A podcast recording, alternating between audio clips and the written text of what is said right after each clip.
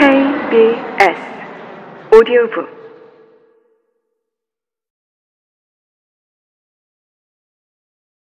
삼.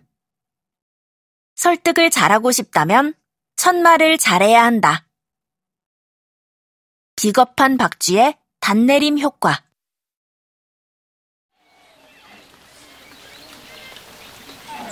아주 먼 옛날, 평화로웠던 동물나라에 커다란 전쟁이 벌어졌습니다. 땅에 사는 들짐승과 하늘에서 사는 날짐승이 서로 자기네 힘이 더 세다고 우긴 것이었어요. 이들의 전쟁은 끝이 날 줄 몰랐답니다. 이 와중에 박쥐는 어느 편을 들까 고민했어요. 옳지. 가만히 보고 있다가 싸움에 이기는 쪽으로 붙어야지. 그런데 상황을 가만히 보니 들짐승이 전쟁에서 이길 것 같았어요. 그래서 박쥐는 들짐승의 왕인 사자에게 찾아갔습니다.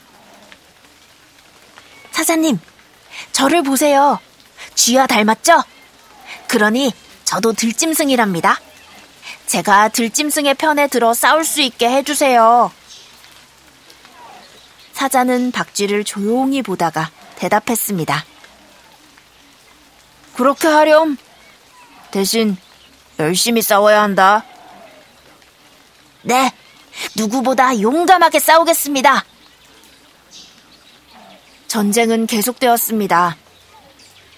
그런데 날짐승이 돌멩이를 입에 물고 하늘에서 공격해오자 이번에는 들짐승이 불리해졌어요.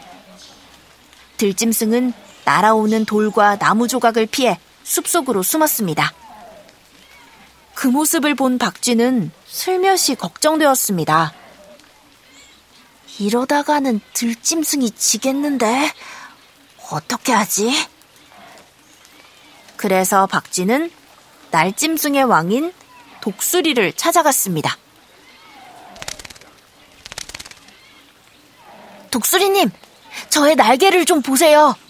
저도 날짐승이랍니다. 그러니 제가 날짐승과 함께 싸울 수 있도록 해주세요. 부탁입니다. 그렇게 해라. 독수리는 박쥐의 날개를 꼼꼼히 살핀 후 허락해 주었어요. 네, 고맙습니다. 그 후로도 전쟁은 며칠이나 계속되었습니다. 결국 들짐승과 날짐승은 모두 싸움에 지치고 말았죠. 그래서 사자와 독수리는 이런 소모적인 싸움을 하지 말자며 서로 화해를 청했습니다.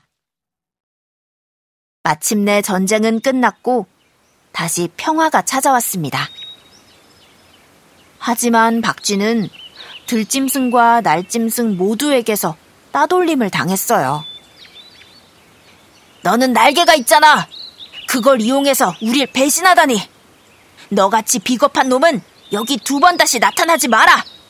사자가 말했습니다. 너는 쥐를 닮았어. 그러니 들짐승이지. 근데 날짐승이라 하고 우리를 속이다니. 너와 다시는 상종을 하지 않겠어. 독수리가 말했죠. 그 말을 들은 들짐승과 날짐승은 박쥐를 둘러싸고 마구 꾸짖었어요. 박쥐는 너무 부끄러워서 동굴로 도망갔습니다. 그 후로 박쥐는 어두컴컴한 동굴에 숨어 살면서 밤에만 돌아다니게 되었답니다.